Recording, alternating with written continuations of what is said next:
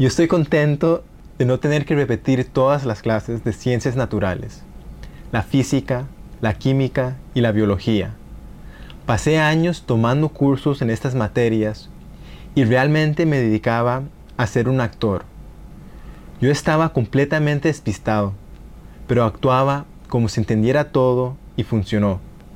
No reprobé ninguna clase, pero tampoco aprendí.